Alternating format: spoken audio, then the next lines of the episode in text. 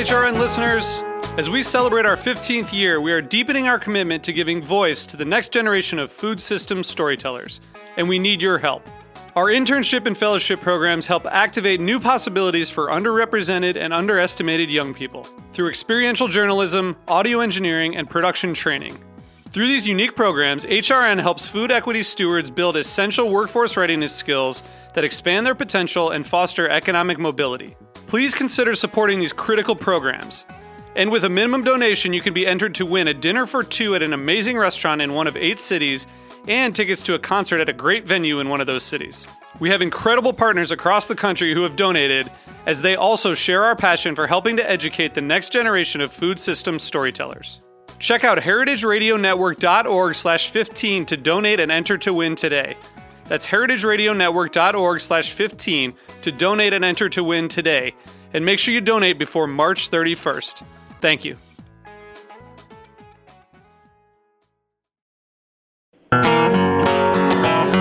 You're listening to Cutting the Curd, hosted by Anne Saxelby.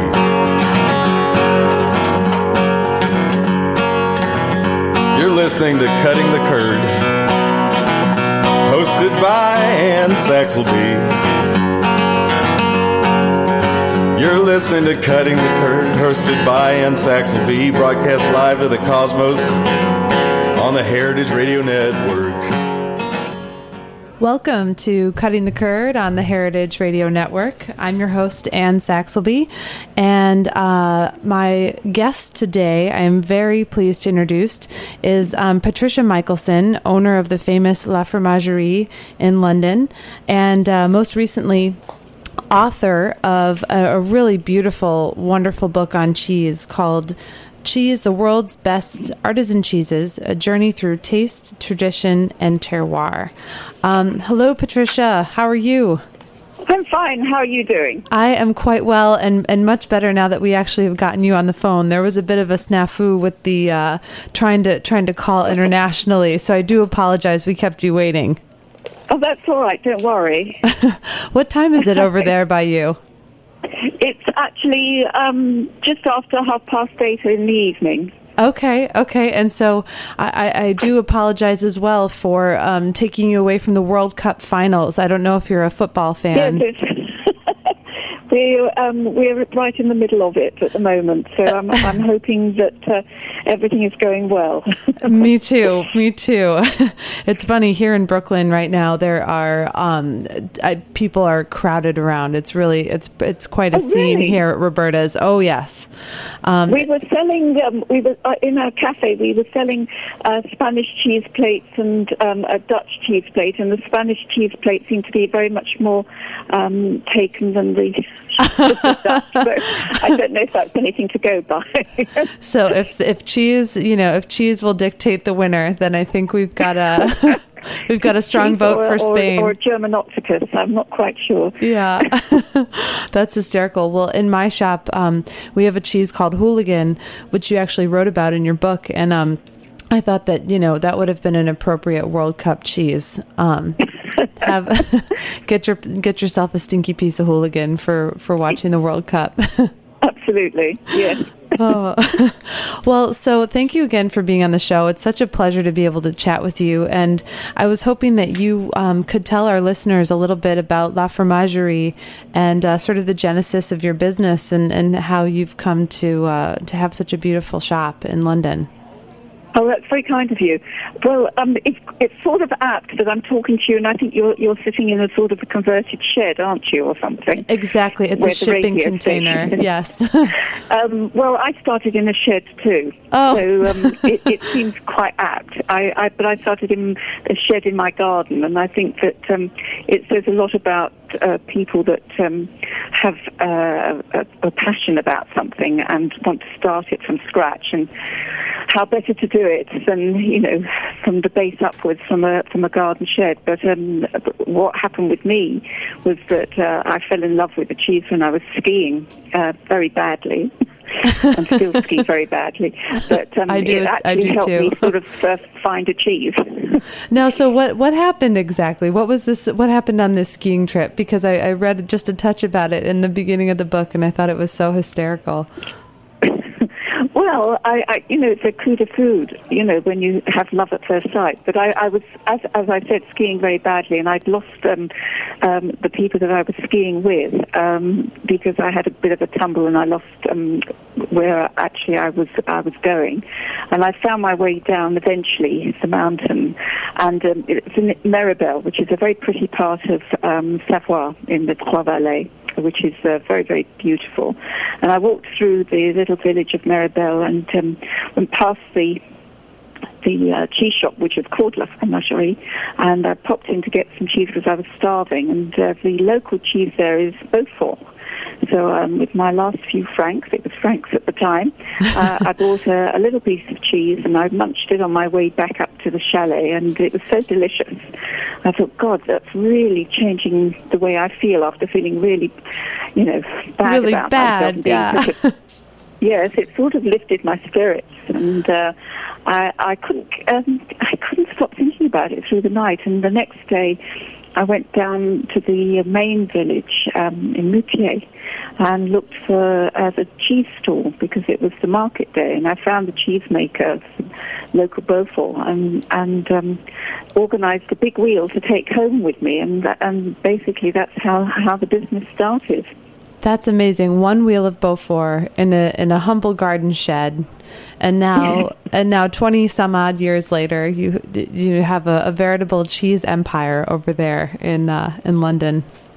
Um, yes, it's, well, it, it's, it's, it's, I think that I I sort of wanted to uh, evoke what I felt about the cheese and the way that, that life is out in in places like the Savoie and, and other rural areas, not just in France, but the rest of Europe and, and the rest of the world, really. Anybody that does artisan handmade food is, is very much, you know, their own person and I wanted to have a shop that really, um, really g- gave a shot at that, and wasn't a conventional shop. Rather like you as well. You know, you're not conventional. You run it because you love it. You you love the cheeses and you you showcase the cheese, um, how you feel about it and the seasons and everything else. And the business has actually grown through the years as being um, a, a true love of the artisan and tradition and and everything else, but also you know celebrating the individual who makes the cheeses. It's so funny. I, feel so much the same. And, and I was actually um, uh, the previous show that I did was with uh, Kate Arding, who um, got her start at Neal's Yard Dairy and now has a, a cheese magazine in the United States. And um, she said that that was really the first thing that drew her to the cheese, you know, industry as well. And it was for me too. I, I feel like there's this connection with the people that make the make this wonderful, yes. this wonderful yeah, thing called Kate. cheese. Yes, I know Kate very well. We we we go back a long, long way, and uh, I, I um, dragged her to Paris very cheaply um, to do it overnight, so that we didn't actually stay there. So we went by bus, and we bussed it from London to Paris, and went to an agricultural show, which was fascinating, and then bussed it back, and didn't sleep for like sort of. Um, over 30 hours, but it was a really fun trip. But we got to know each other very well, having to sit next to each other on this bus for hours on end. But um, I, I understand. I, you know, um, Kate helped me a lot with all the American cheeses uh, on the book, by the way. Well, that's that's amazing. So your book is is a gorgeous gorgeous book, and um, you do uh, spend quite a bit of time with the American cheeses. So I, I wanted to to talk with you about that. Um, what made you decide to focus, uh, you know, to focus a portion of your book on Amer- on American cheeses, and what did you discover, um, you know, that surprised you, or what what what things I don't know were disappointing? Um, t- tell us about the range of experiences you had, sort of researching well, American they're cheese. All positive. They're uh, they're all positive because um, when you think about cheese, you always think, oh, you know, Europe, Britain. You always think that they can only do cheese, but this is not the case because uh, so many Europeans went to find a new life in America, and they took with them all their skills and um, their memories, skills, and and and also having um, amazing land to work on to. Uh, to make cheese. Um, here in, in Europe, we're you know we're very blasé about our cheese, and we we're also very blasé about the lack of, of knowledge from America, and it really annoys me because as early as I think 1993, I was receiving little, you know, little tasters of cheese before all the horrible authorities says you can't, can't bring things over the board and all that stuff. That is terrible. I, I used to get some, you know, lovely cheese. Um, the first one was the um, the Major's uh, lovely cheese in Oh, Vermont. Vermont Shepherd, yes. Yes, yeah, that was the first one I tasted. I think it was about 1993, and it was uh, it blew me blew me away. I thought, my God, this is a real artisan cheese that's coming from America, and nobody knows about it. and Nobody will know about it because you know you can't buy it here. And I thought, if ever I get the chance to write, because I'd write, written a little book in '91, a little sort of memoir, and I thought, if ever I can write another one, I'm going to devote a big chapter to America just to show how Europe is connected to um, the other side of the pond and how how well um, it actually serves um, both sides of, of the Atlantic. And I I was absolutely amazed because with the help of Kate, with formulating the cheeses that I then photographed when I was um, in on um, uh, just outside New York, we we, uh, um, we we built like a little studio in a in that um, near uh, just oh gosh in um, oh in I can't remember the name of the where she lived, and um, it was amazing. All these cheeses were coming to us, and I w- we were photographing them, and I was tasting, making notes and photographing. I said, "Gosh, each one was better than the other. Even the block cheddars, you know, which I had always said, oh God, they're, you know, block cheese. But some of those block cheddars were really good, and really." Um, showcased how well you can do a block cheddar as well as doing an artisan one in a cloth. So it's all positive, and if only, if only um, more people know about what goes on in the states. It's not just about mass production. Well, uh, I feel like for a lot of people, it has to come from the mouth of a person like you who literally has tasted hundreds or probably thousands of cheeses. Um, and so it's really great that you took that stance uh, as, as an educator because the profiles on all these farms are beautiful. And I also really enjoyed your description of, um, as you were talking about before, of the different kinds of immigrants that came to the, the United States and where they settled and how they influenced the cheese culture there. Could you talk a bit about that, about how you kind of viewed the different parts of the United States with regards to uh, their immigrant populations? Yes, I think that that's very important because it's um, it's not just about the cheese; it's about a lot of the food and a lot of the farming that goes on in the states, and it's a fascinating. I, I I'd love to go into it much much deeper because um, it says a lot about. Um, the people say a lot about the way that things have actually happened in farming in the states. It's such a vast country. It's so amazing. It has so many different climates and cultures and everything else. We don't have that in Europe. Europe is very much smaller, you know, of more collective. In the States, you, you have this incredible diversity and the the different climates that change the way things are made and the way that cheeses uh, are, are worked as well, and the way that the people, you know, take a traditional recipe and then work it to the land that they've got there and their climate and everything else. I, you know, I, know that I'm British and I have a fantastic um, cheese culture here, but I think that people just don't realize what America has to offer. Even the Americans don't know.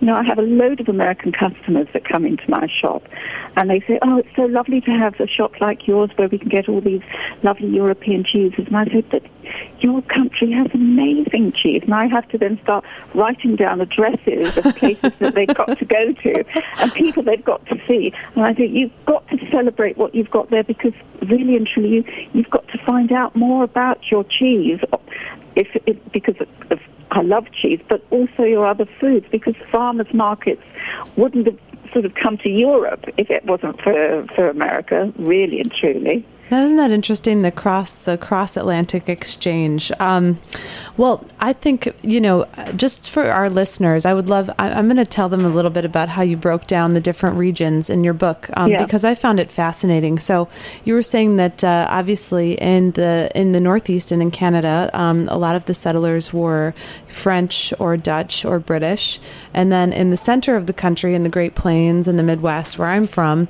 um, there were a lot of Germans and uh, also Scandinavians and people from Holland and the Netherlands. And then the West Coast, of course, was settled by um, more Spanish um, and uh, and Latin people um, and Italians as well.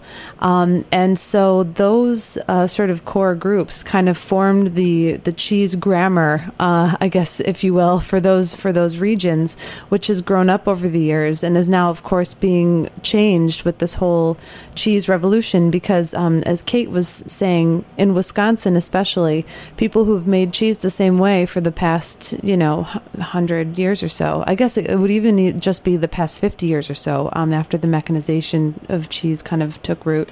Now they're re-examining and trying to return to those more artisan um, roots and looking to and looking to what was done before, so they can get back into the artisan cheese um, game and play, you know, equally with uh, the new generation of cheesemakers that has come up here in the U.S. Um, yes, very interesting cheesemakers in the West Coast, I think, and um, and also the land being reclaimed as well. You know, that you think of California as being desert. You know, I, I can only go by old films, you know, and uh, old cowboy films, and uh, you know, seeing the Wild West, you know. And, and uh, seeing uh, you know these vast um, dry plains, you know, uh, of, of cowboys um, you know, steering the cattle across these plains. But um, they, once the uh, the land had been um, irrigated and they went straight into um, growing vegetables and fruit and you know all things like that, it, it, was only a matter of time once the irrigation was sorted out that, that there, there would be grazing for um, for cattle, for cows, sheep, goats, but especially goats. And, and, you know, goats goat's milk is very easy to transform into cheese, and it's uh, it was a natural thing, I should think, for the West Coast to go into goat goat cheese making. And well, that, some of the greatest goat cheeses come from around there, don't they?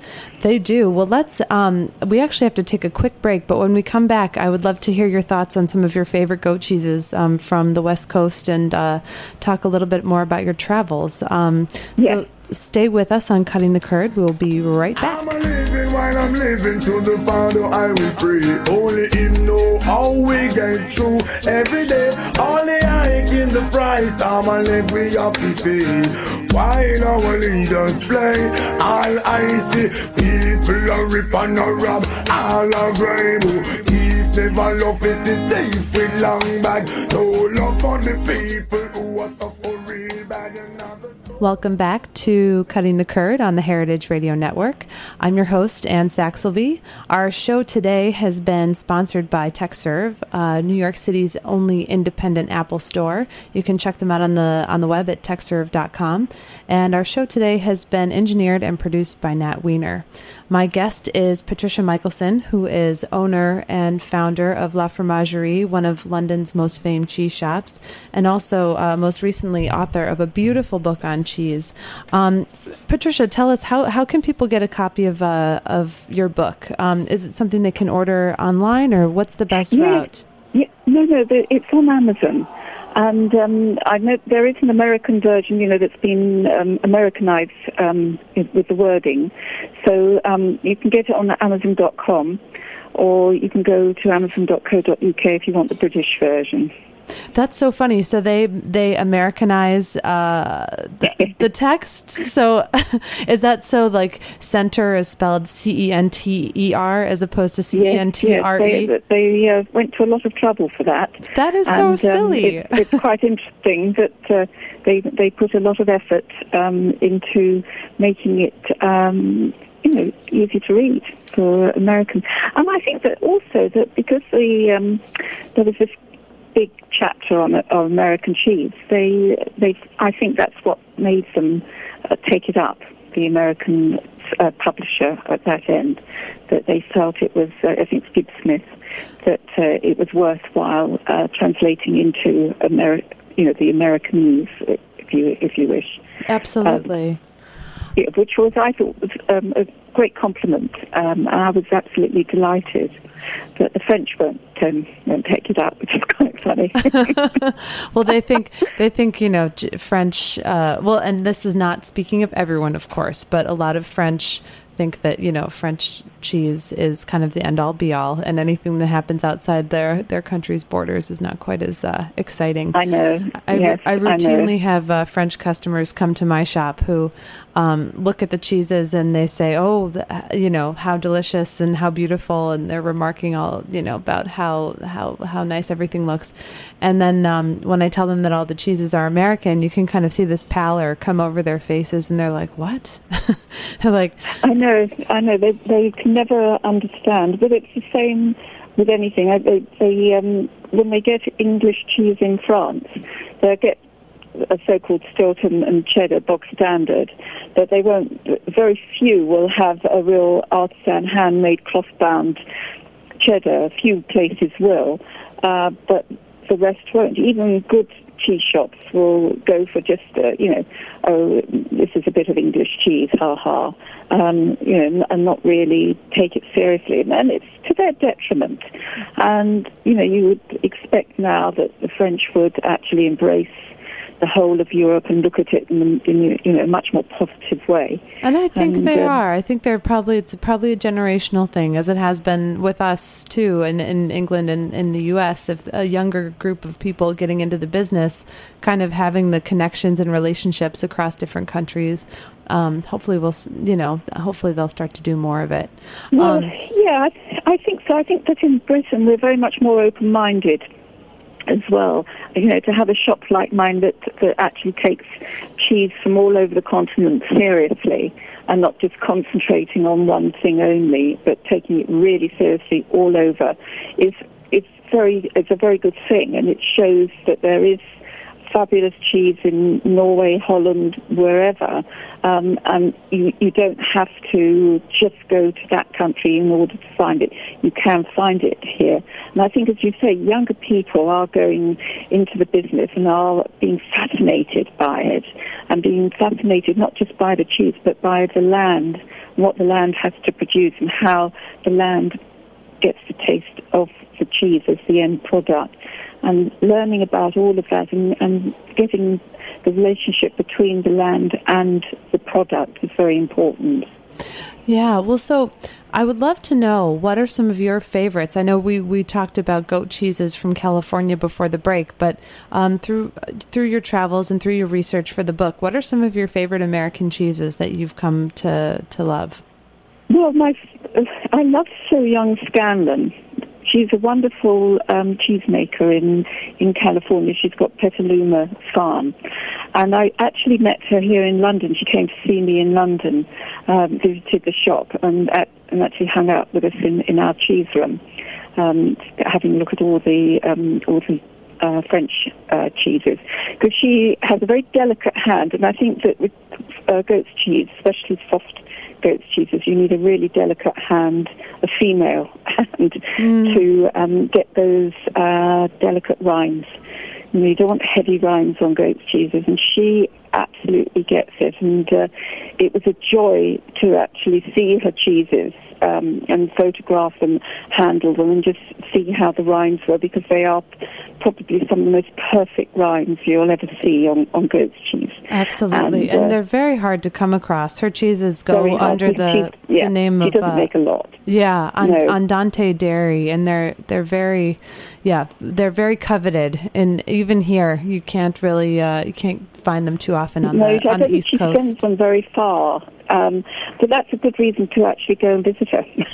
I would know, do it. Go up there and, and go go and visit. I and, would love uh, it. Just see what she does.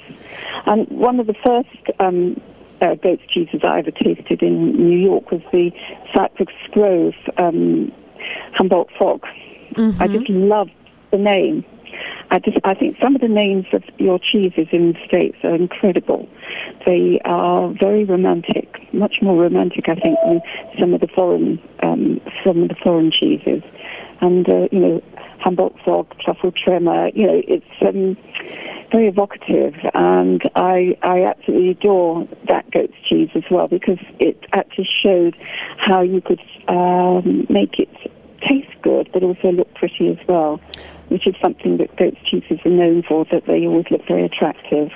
Absolutely, they. I have to say, they're they're my favorites. If I could, uh, if I was, you know, stuck on a desert island, I would bring a goat cheese with me from the Loire Valley. Probably, I know that's sacrilege to say because you know, at my shop I only sell American things, but um, those are, are truly, uh, truly wonderful, wonderful cheeses. Um, yes, there's also Goat's Leap. I mustn't forget Goat's Leap and Redwood Hill Farm as well.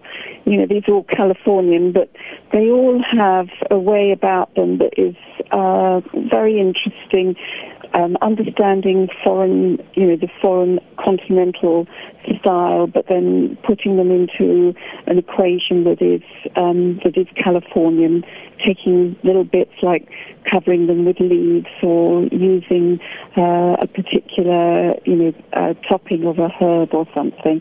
This is all, you know, thinking right across the board, you know, um, understanding your region and understanding your place and then creating your cheese to be you know, of that place. Very important that people don't understand that you know that you know when you're creating a cheese, you want it to actually be part of the place that it actually comes from. Absolutely, absolutely. Well, so what do you think about getting some of these American cheeses out over to your shop? Is that a possibility? Love to. Um, oh, I'd love It's very hard. Um, there's a lot of red tape. Uh, um, we were we were getting. I think we've got um, Pleasant Cow. I think that's about the only one I think. Oh, Pleasant got. Pleasant Ridge. Pleasant Ridge, that's it. Yes, but you see, the trouble is, it's a lovely cheese. It's absolutely great, but the cost of it um, here to sell is so prohibitive. It's already it's already an expensive cheese anyway in the states. Mm-hmm. But think of it of the, what you pay for it and then double it, and it becomes a prohibitive amount of money to pay for a bit of cheese. So we do have it from time to time, and we were showcasing it on July the fourth. Um, and I love and, it. Um, you know, we, we do bring it we do bring it sort of out into the open, but we would like to have more. And I think that if only the governments, you know, the American government and the English government would actually uh, shake hands and become more friendly in the way that uh, they can trade. I, su- like I suppose we'd have to. I suppose they'd have to. Our, our government would have to stop wanting to send you all of our um, GMO schlock uh, before before they would start to talk cheese. but maybe cheese would be a good bargaining chip. Be like, okay. well, you do know something that I, I was hoping, having written this book and having actually extolled the virtues and, and you know rang the bell for U.S. cheeses, it might sort of be a little wake-up call to say, do you know something? We could actually do some fantastic trade with proper artisan cheeses instead of just sending over stuff that is, you know, wrapped in plastic and and is not has no, you know, sort of identity at all. I know. Why why can't they see how much trade that they could do? you know, with these cheeses? Well, I think first here, unfortunately, well, no, fortunately, actually, but it would just be a, a bit of a process. We'd have to ramp up production because uh, I can't even get all the cheeses that I would like from a lot of these farms. And I feel yeah. like, you know, to reach the degree of being able to export, that would just be, that would mean that the industry had reached a truly new new phase. I would I would so I would be so happy to see that happen in the in the next, you know, 10 15 years. I think I think it is possible. Um, course, I think it's possible. I'm hoping it is because I think that you know the world gets smaller and smaller in in a lot of senses, and it would be such a shame not to be able to you know celebrate what every country has to offer and and be able to say yes, I can get this, yes, I can get that, and do it in a, as, as uh, friendly and eco-friendly way as possible to get it over here. There are, you know, there are ways, there are means, and you know, we're supposed to be very clever these days. Why can't we? why can't we put it together? Yeah. We should be able to. I, I totally agree.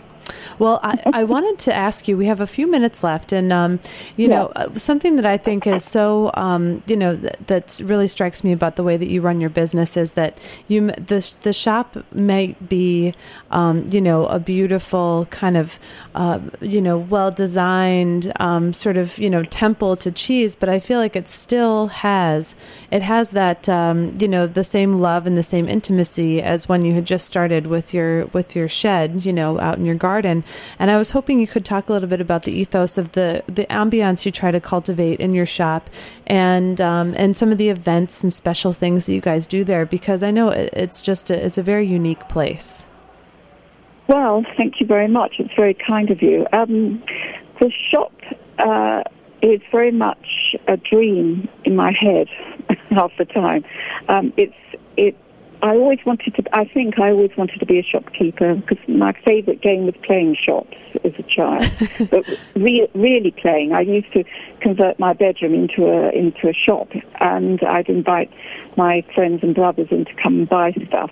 But and I actually, when I think about it, and somebody once asked me this, and I thought, well, I, I dug deep into my psyche, and I said, you know what? I run this shop exactly how I used to create my little shops when I was a kid. It's got no serve-over counters. All the people that work in the shop are out there on the shop floor, so they have to have a not just a personality, but they have to have a knowledge and be able to talk about the products. It's very important not to hide behind a counter, behind an anonymous, you know, thing that divides you from your customer.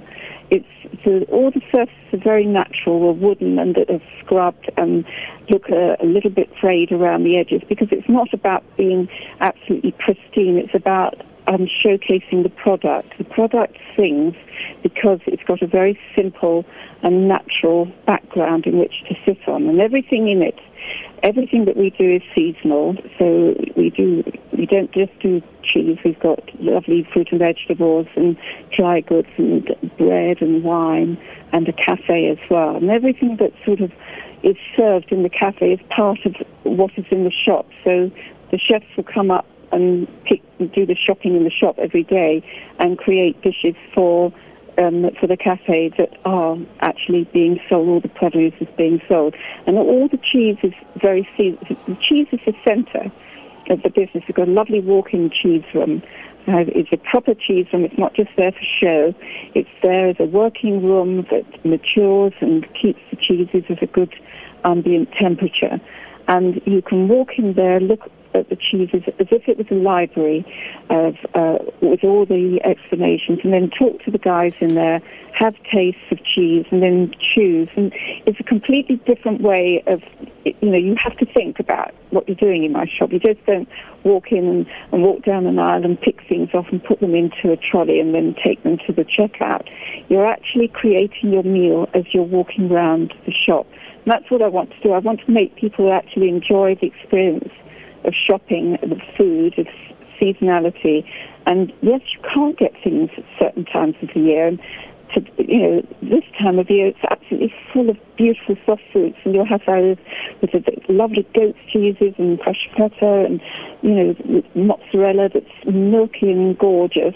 And then in the winter, you'll have the the lovely heavier cheeses to make fondues, and you'll have you know lovely apples, pears, nuts, things like that. So you're, you're trying to create all of all of this within the shop so that it is more um, a pleasurable experience. And it goes further than that, as you say. We do do um, tutor tastings and tasting dinners that can be on a region or time of year, or we're just celebrating a, a cheesemaker who we entice to come into London and um, showcase his cheeses or his wines.